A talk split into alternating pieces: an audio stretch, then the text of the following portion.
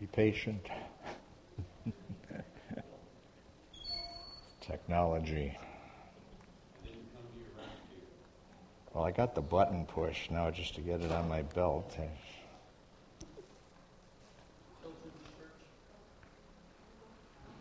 it's.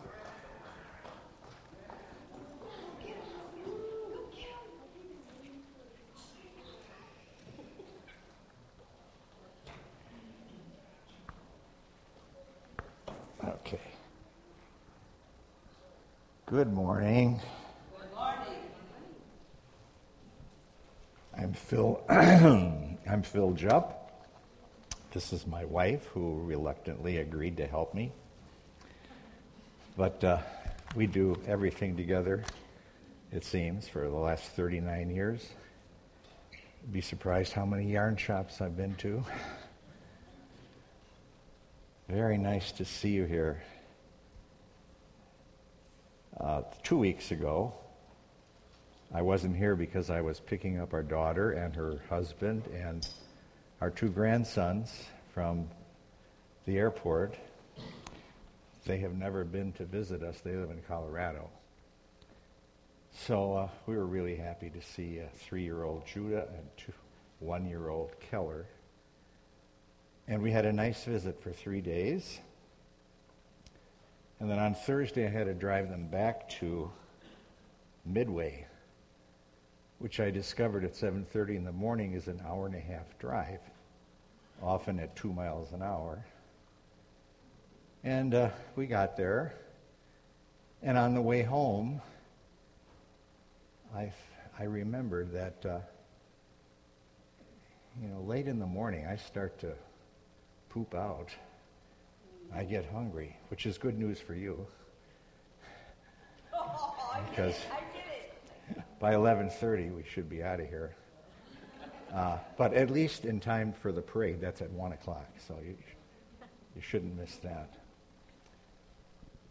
So on the way home, I got the bright idea. I think I'm going to stop at the Hinsdale Oasis because I could get one thing. I could avoid the traffic rest a little bit, get some refreshment, get myself some energy.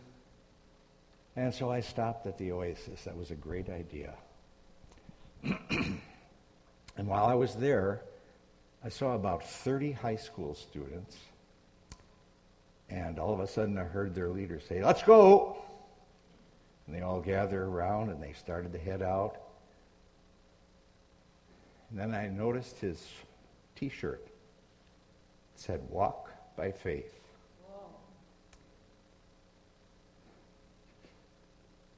You know, it's amazing what those 30 kids could do if they walked out into the world and lived by faith. Just amazing. Well, so what? I got to thinking that ABC, Alliance Bible Church, is one of God's oases.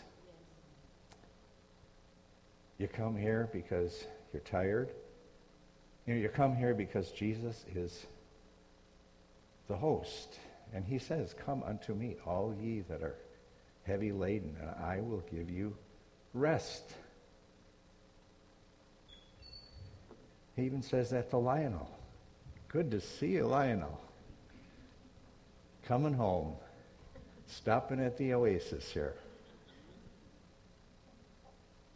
You come to the oasis for energy, for encouragement, for inspiration, uh, for one anothering, as Jim Smith talked about a couple weeks ago. You come here because it helps you to turn your worries into worship, like Pastor Don talked about last week. You come here to get strength. As the deer pants for streams of water, so my soul pants for you, O God. My soul thirsts for God, for the living God. Here we are encouraged to delight in the Word of God.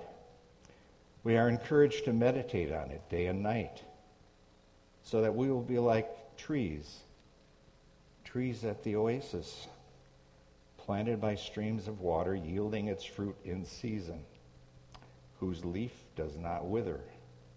Whatever he does prospers.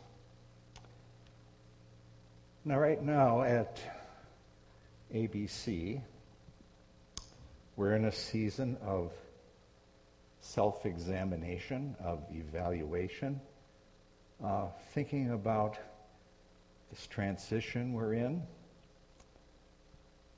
We're thinking about do we need to remodel our oasis? Do we need to update it, bring it into the 21st century without losing its God given purpose? So let's pray.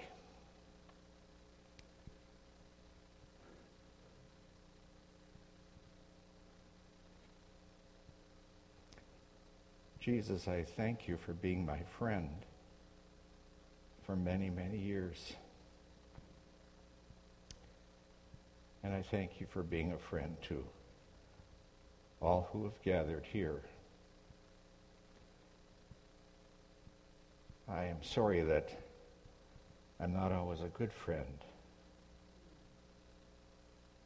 But I thank you for being faithful. And I ask you to help me to communicate this morning the things you've been talking to me about. And help me not to distort any of it. And if I add in things that are not pleasing to you, just help them sail right over the heads of these people here. But if I am speaking your thoughts, then I pray you'll help them to be receptive. Help them to take your thoughts home with them and meditate on them and consider them. We thank you not only for being our friend, but for being the King of Kings and the Lord of Lords, our all powerful God. And we want to honor you this morning in Jesus' name. I want to quickly, first of all, give you some snapshots of some biblical oases. So the first one is the first one. The first oasis in the Bible, of course, we, we know as Eden. And we all know what happened at Eden. Eve said, I did it my way. And Adam said, anything you can do, I can do better. and that's the story of the first oasis. And ever since, we have not had a perfect oasis. Then, if you skip to Genesis 24, you'll find Abraham sending his servant to find a wife for Isaac. And the servant went to an oasis. And when he got there, he prayed. And Doreen's going to read the prayer. And he said, O Lord, God of my master Abraham, Oops. please grant me success today and show steadfast love to my master Abraham. Behold, I am standing by the spring of water, and the daughters of men of the city are coming out to draw water. Let the young woman to whom I shall say, Please let down your jar that I may drink, and who shall say, Drink, and I will water your camels. Let her be the one of whom you have appointed for your servant Isaac. But this I shall know that you have shown steadfast love to my master. Before he had finished speaking, behold, Rebekah, who was born to Bethuel, the son of Milcah, the wife of Nahor, Abraham's brother, came out with her water jar on her shoulder. The young woman was very attractive in appearance, a maiden whom no man had known. She went down to the spring and filled her jar and came up. Then the servant ran to meet her and said, Please give me a little water to drink from your jar. She said, Drink, my lord. And she quickly let down her jar upon her hand and gave him a drink. When she had finished giving him a drink, she said, I will draw water for your camels also until they have finished drinking. So she quickly emptied the water uh, from her jar into the trough and ran again to the well to draw water. And she drew for all his camels. The man gazed at her in silence to learn whether the Lord had prospered his journey or not. I'm not into romance novels, but isn't that sort of romantic? Uh, just a side comment, uh, John Mark, that an oasis, meaning a church, is a good place to meet a good, godly woman. However, if we jump ahead, maybe it's 20 years. Oh, sorry about this. If we jump ahead, maybe 20 years, Isaac now is old and he can't see too well. And this beautiful, kind, thoughtful wife that he has, Rebecca, schemes and lies and teaches his son, her son, how to lie so that Jacob can have the blessing that should have gone to Esau. Not such a sweet lady after all. And then one more oasis. By the way, uh, the Bible doesn't have the word oasis in it, as far as I know. So I'm sort of making this up, but I figure wherever people are gathering, there's probably water, shade, some fertile ground. So I'll call them oases. Uh, the next one I want to mention is Genesis 37, when jo- uh, Jacob's ten sons, who are very jealous of their younger brother Joseph, decide they're going to get rid of him, throw him in a pit so he can die. Then they get a better idea. Might as well make some money out of this. So they sell him to some guys who will turn him into a slave in Egypt. Um, so what? What do we learn from these three examples? What, got, what does it have to do with us? I don't think any of us have purposely lied to our parents, not lately anyway, maybe when we're little. Um, I don't think we've could be accused of uh, attempted murder or human trafficking or scheming and lying the way Rebecca did. But, you know, the people that gather at an oasis any oasis, a mega oasis, oasis, or a little one like ours here.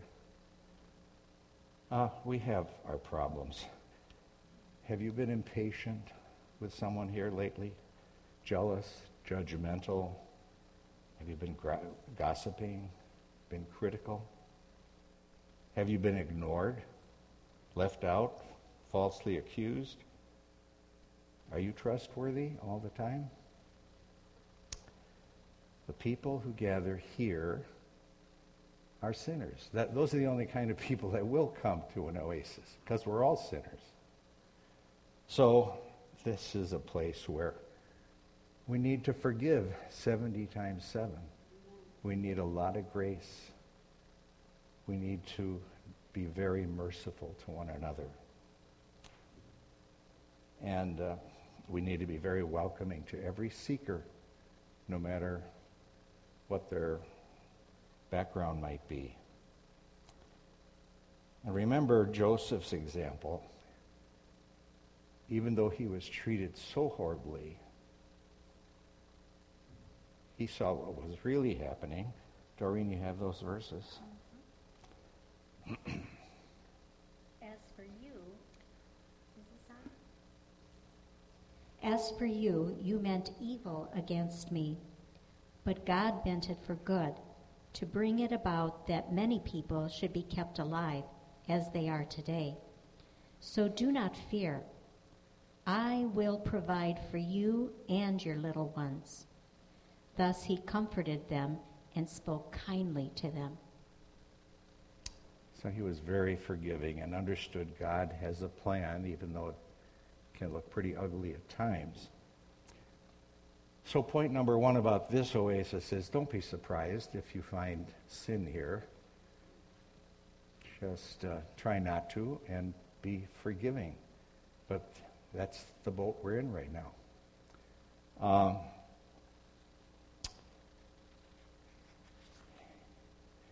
here's another oasis.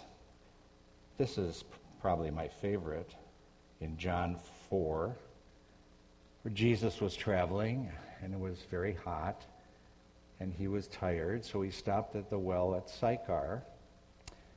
And this lady came for water at noon. And the reason she came at noon was because she wanted to avoid all the other women in town who would be gossiping about her and, you know, making her feel bad because she was, she was a lowly lady. She had been married five times and was with a man now who, who knows about him. But she hadn't found love, and she was just in really bad shape. And Jesus, who was thirsty, crossed over barriers, lines of religious lines and cultural lines, he should never have talked to a woman who was of a different religion, but he did, and he said, Would you give me a drink of water? And as Debbie brought up this morning in prayer meeting, that's one way to honor somebody, to make them realize they have some worth, is to ask them to do a favor for you. And I think when visitors come here, don't be shy about asking them, you know, could you help straighten the chairs out or, you know, some little thing like that. Help them realize that they have some value. Well, this started a conversation. I'm sure you're familiar with the story. Uh, she was a woman of shame, wanting to avoid other women. And she was surprised that he would talk to her. But listen to some of the things that Jesus said to her.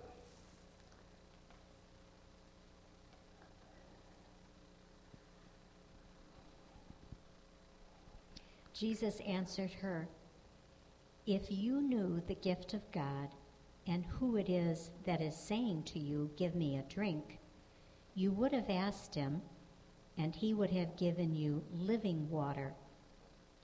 The woman said to him, Sir, you have nothing to draw water with, and the well is deep. Where do you get that living water? Are you greater than our father Jacob? He gave us the well and drank from it himself, as did his sons and his livestock. Jesus said to her, Everyone who drinks of this water will be thirsty again. But whoever drinks of the water that I will give him will never be thirsty again. The water that I will give him will become in him a spring of water welling up to eternal life. That water, of course, is a symbol of the Holy Spirit that was going to come into those who believe in Jesus. And as we put our trust in Jesus to be our Lord and Savior, the Holy Spirit comes. And I think we know what he does inside of us. He produces love and joy and peace and patience and kindness. He gives us power.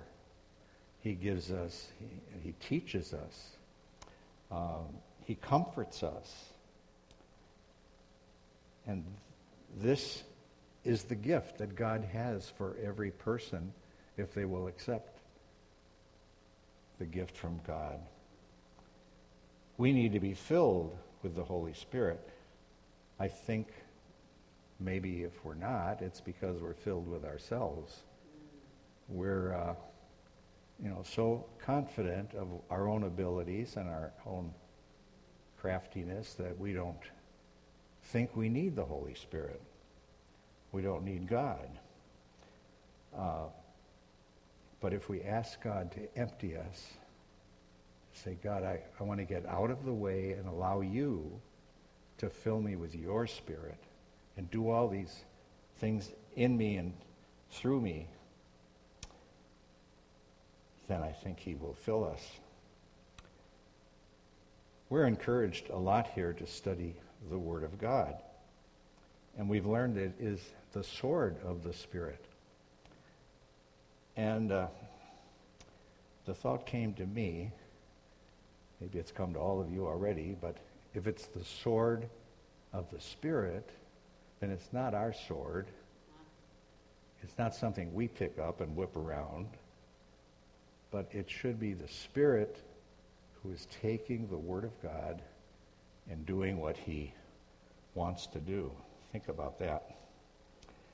Jeremiah 2:13 says that we abandon the living water of God which enables us to live the abundant life.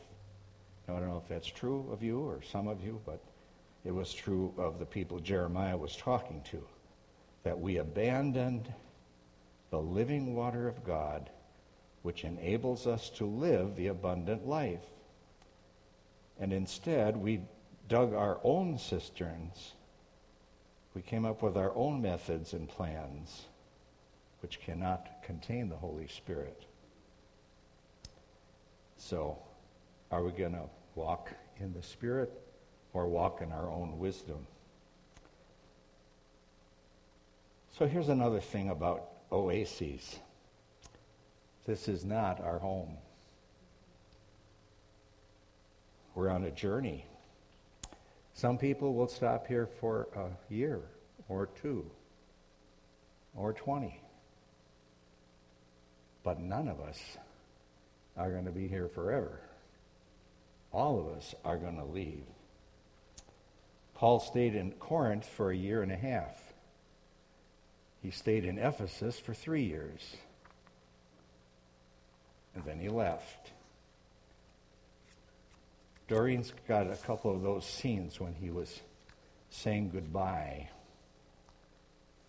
You got that? Acts 21, 4 through 6.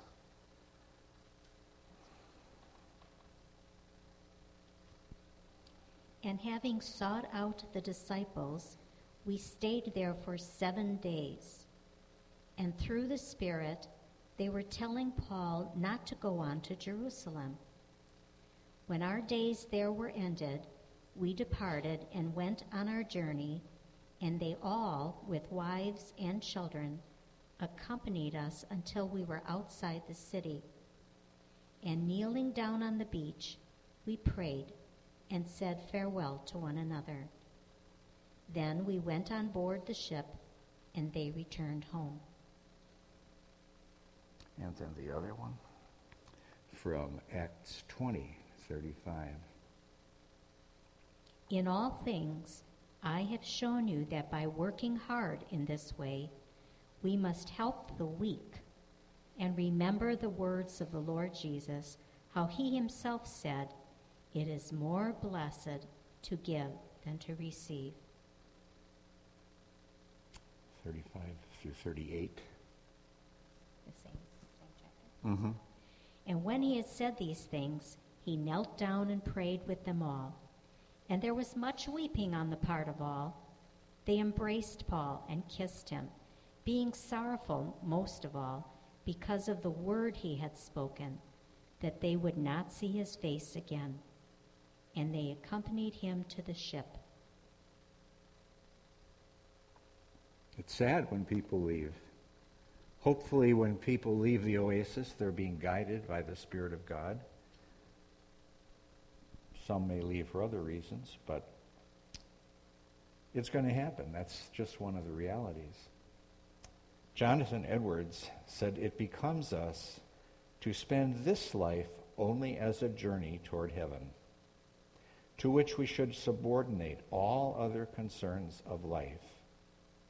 Why should we labor for or set our hearts on anything else but that which is our proper end and true happiness? So here we are, sinners at an oasis that is a temporary stopping point for us on our way to our eternal home with God. So, what are we doing here? That's the question we're, we're thinking about in elder meetings and in uh, the search committee meetings. What are we doing here? How are we doing? And uh, part of the answer is we're a Christ centered family that wins others to faith in Christ, builds them up, equips them to go make disciples. But what about this? I'm wondering if we are winning, building, equipping people to go make disciples. I think that assumes that we're disciples, right? I mean, that'd be good if we were disciples first. So, uh, are we? Jesus said, If anyone would come after me, he must deny himself and take up his cross and follow me. For whoever wants to save his life will lose it, but whoever loses his life for me will find it. Jesus said, Seek first the kingdom of God. What is the main focus of your life? What is the main focus of, of your life, of my life? Jesus said in John 12, Unless a kernel of wheat falls to the ground and dies, it remains only a single seed. But if it dies, it produces many seeds. The man who loves his life will lose it, while the man who hates his life in this world will keep it for eternal life. Ephesians 2:10 says we were created in Christ Jesus to do good works which he has prepared in advance for us to do. So probably we should stop and reflect. Have we taken up our cross? Are we taking up our cross? What is the main focus of our lives? Have we died to self? I like the attitude of Mary when Mary found out she was going to be the mother of God, the mother of the Son of God. You know, that was rather stressful, I think. I mean, it's stressful to be a young woman who's pregnant, right? But what are her parents going to say? What are the neighbors going to say? What is Joseph going to say? That wasn't easy. But she said, I am the Lord's servant. May it be to me as your as you have said. Or as Jesus said at a very hard time in his life, not my will, but thine be done. So that's uh, a question for us to think about. Are we, to what extent are we disciples? Uh, setting aside our own personal goals and saying, God, whatever you want. We at this oasis, and in fact the entire CMA, stress the Great Commission. Take it very seriously, I think. But I want to raise the question this morning are we as serious about the other commands of God? You know what the greatest commandment is?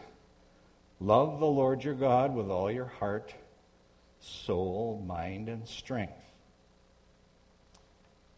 And I want you to think this morning especially about loving God with your mind. What does that mean? How do you do that? Are we doing it? So Doreen's going to read some verses about our minds. 1 Peter 1, verse 3 Prepare your mind for action. Matthew 16, 23, Jesus said to Peter, You are a hindrance. You are not setting your mind on God. Romans 12, 2. Do not be conformed to this world, but be transformed by the renewing of your mind. Romans 8, 5. Those who live according to the Spirit set their minds on the things of the Spirit. For to set the mind on the flesh is death, but to set the mind on the Spirit is life and peace. For the mind that is set on the flesh is hostile to God, for it does not submit to God's law. Philippians 2 5 through 8. Have this mind in you, which was in Christ Jesus, who, though he was in the form of God, did not count equality with God a thing to be grasped, but emptied himself and became a servant. Philippians 4 8. Whatever is true, whatever is honorable, whatever is just, whatever is pure, whatever is lovely, whatever is commendable, if there is any excellence, if there is anything worthy of praise, think about these things. Isaiah 26, 3. You will keep him in perfect peace, whose mind is stayed on you. Boy, I needed that last one this morning because I wasn't feeling so peaceful. But we need to keep our minds on God, our Savior, who loves us. What do you think about most? What do you watch on TV? What do you listen to? What do you watch on your phone? What are you reading that will help you be a better disciple of Jesus? We're supposed to be ready to give an answer for the hope that is in us. Could you write out the hope that's in you? Could you write out an explanation of why you have that hope? What are you doing at 9 o'clock Sunday morning when there's a Bible study right here in this room? What are you doing with your mind? Loving God with your mind. What do we do with the scriptures we learn? I heard, uh, what's his name? Not Francis Chan, right? Yes. Francis Chan saw him on TV the other day. He said, if I told my daughter to go clean her room, and she came back in a half an hour and said, Dad, I did it. I'm all done. I memorized it. Go clean your room. She said, and I got some friends together. We're going to have a small group, and we're going to think about five ways that I could clean my room. And we may even put it up on Facebook. But, dear, you didn't clean your room. But she memorized the commands. You know, and the problem might be in the church sometimes that we know the commands of God and we discuss them, but do we obey them? Jesus said, He who hears my words and puts them into practice is a wise man. Do we need more wise men at this oasis? We need to hear and obey.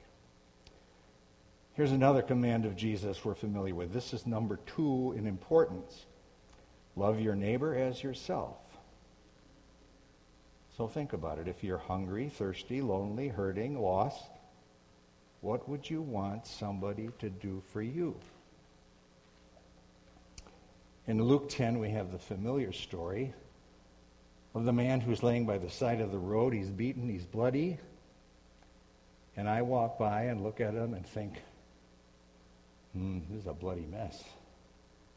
Body, bodily fluids I don't have any gloves. I think I'm just going to keep going to let somebody else take care of him. Or I come along and I see the guy laying there, but I say, this is probably a trap. If I get out and help him, probably four guys will come out of the bushes and steal my car. Or I might drive by and say, I'd love to help this guy, but I'm late now for the elders meeting, and we've got to, we've got to pick out a new pastor. And so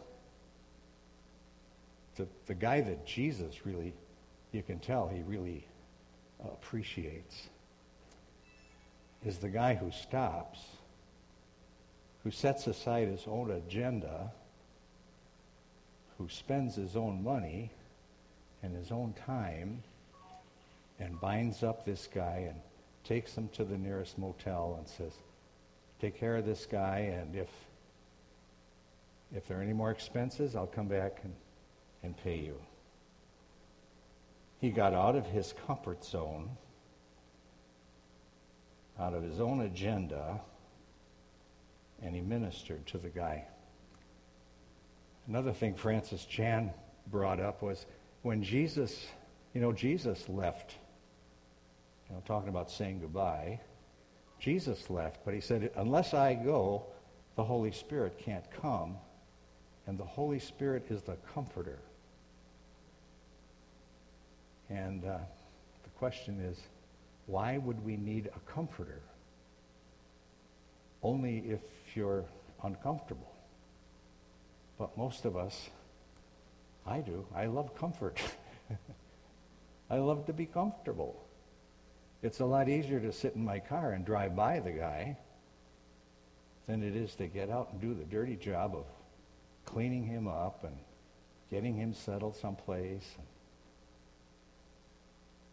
We need to get out of our comfort zone.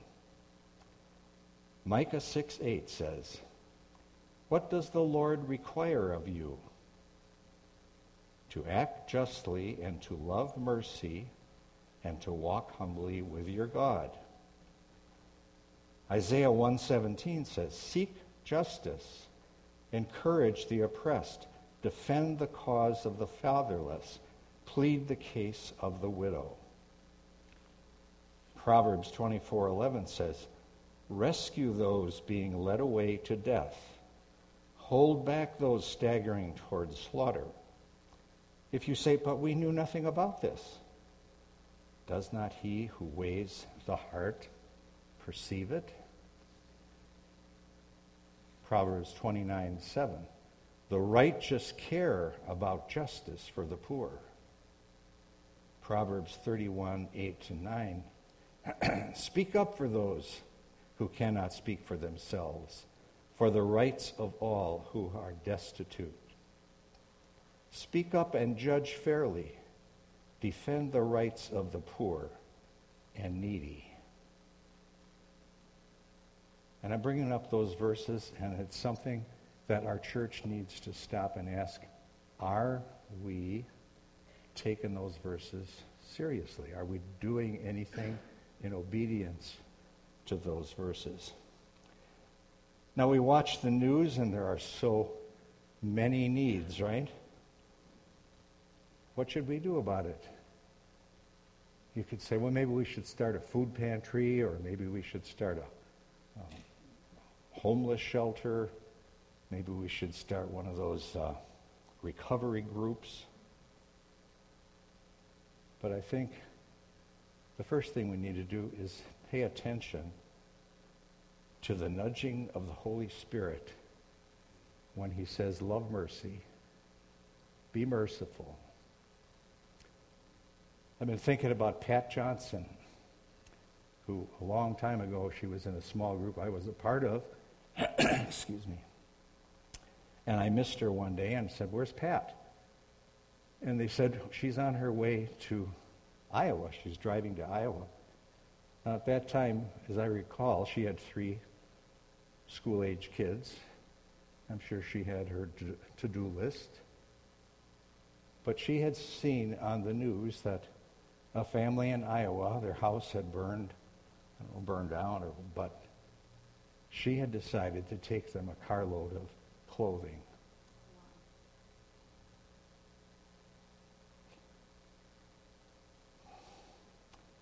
She put her aside her agenda and she acted in mercy. I know a year or two ago, Doreen and I were following our son and his wife and family. I, I don't know where we were going, maybe to a picnic at a forest preserve. and we're following in our car, and suddenly Joel made a U turn. So I, I was thinking, well, I guess he missed the, the entrance or something. So driving backwards, but then he made another U turn. Well, must have missed it again. and then they pulled up behind a car that was off on the side of the road. And the family was sitting on the embankment. And as I recall, it was one of those really hot days. And Jenny got out of the car and took them bottles of water.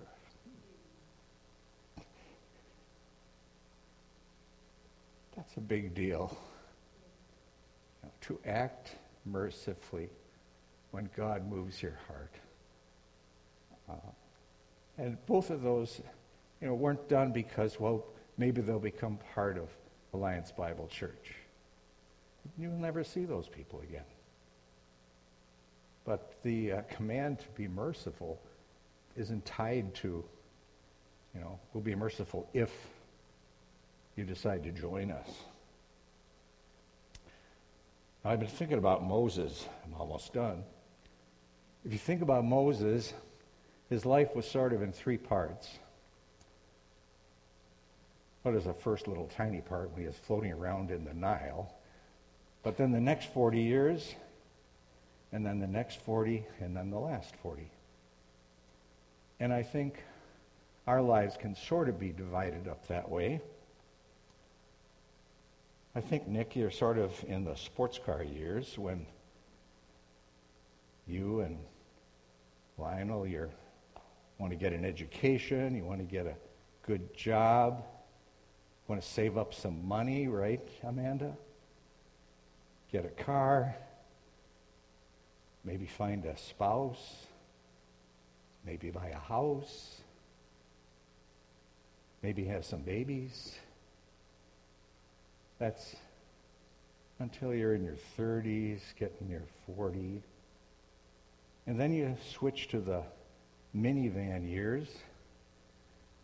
And now you're thinking about taking them to soccer and dance lessons and saving for college and trying to pay the mortgage. but you finally make it to, you know, around 60, you're getting your senior discount, your ARP card. Now you're, now you're driving, uh, I don't know, do they still make Lincoln Continentals? Now you're sitting back. Mm. Life is good. You're looking forward to swinging in the hammock, having some iced tea, playing bocce ball. Uh, that's sort of the way our lives go, and I'm not saying any of that is bad. Heck, we've been through it all, and it was uh, it was uh, great fun, and we tried to be good stewards. But if you think about Moses, his first 40 years, he lived in Pharaoh's, Pharaoh's household. He had it good, really good. And then when he got to be 40, I don't know what was in his mind, but he might have said, it's about time I do something in this world, do something to change the world for the better. And he went out and killed an Egyptian. And the people he was trying to help didn't appreciate it. So he ended up being a, not a refugee, but a, you know, what happens when they're, they're going after you and you're running away? Fugitive, that's the word I was looking for. So he's a fugitive. And he runs off. Now he's 40. He says, Well, I guess I'll just get married, have a couple kids, start doing a little sheep farming. And for the next 40 years, that's what he did. He had a nice, peaceful life. Now, we don't live to 120 like he did, so uh, that, if you divide our lives up, it would be 30, 60, 90 for us. So when he was about, he was 80, but when that would be equivalent to our being 60, he saw the light. He saw the light and he heard the voice of God saying, Go, take my people out of Egypt and take them to the promised land. At 80, you know, he thought he was going to retire and just have a nice, restful time now. Now remember, that's like when we're 60. And that's when God started to use him, when he was 80. And that was, uh, that was not a, an easy 40 years. You know, those Israelites gave him a lot of trouble. Well, look at Abraham. Oh, by the way, here's a song I wanted to share. Anybody know who Peggy Lee is? this is the chorus of one of her songs. Is that all there is? Is that all there is? If that's all there is, my friends, then let's keep dancing. Let's break out the booze and have a ball if that's all there is. But then you look at Moses' life and you say, well, that's not all there is. There's a lot more possible.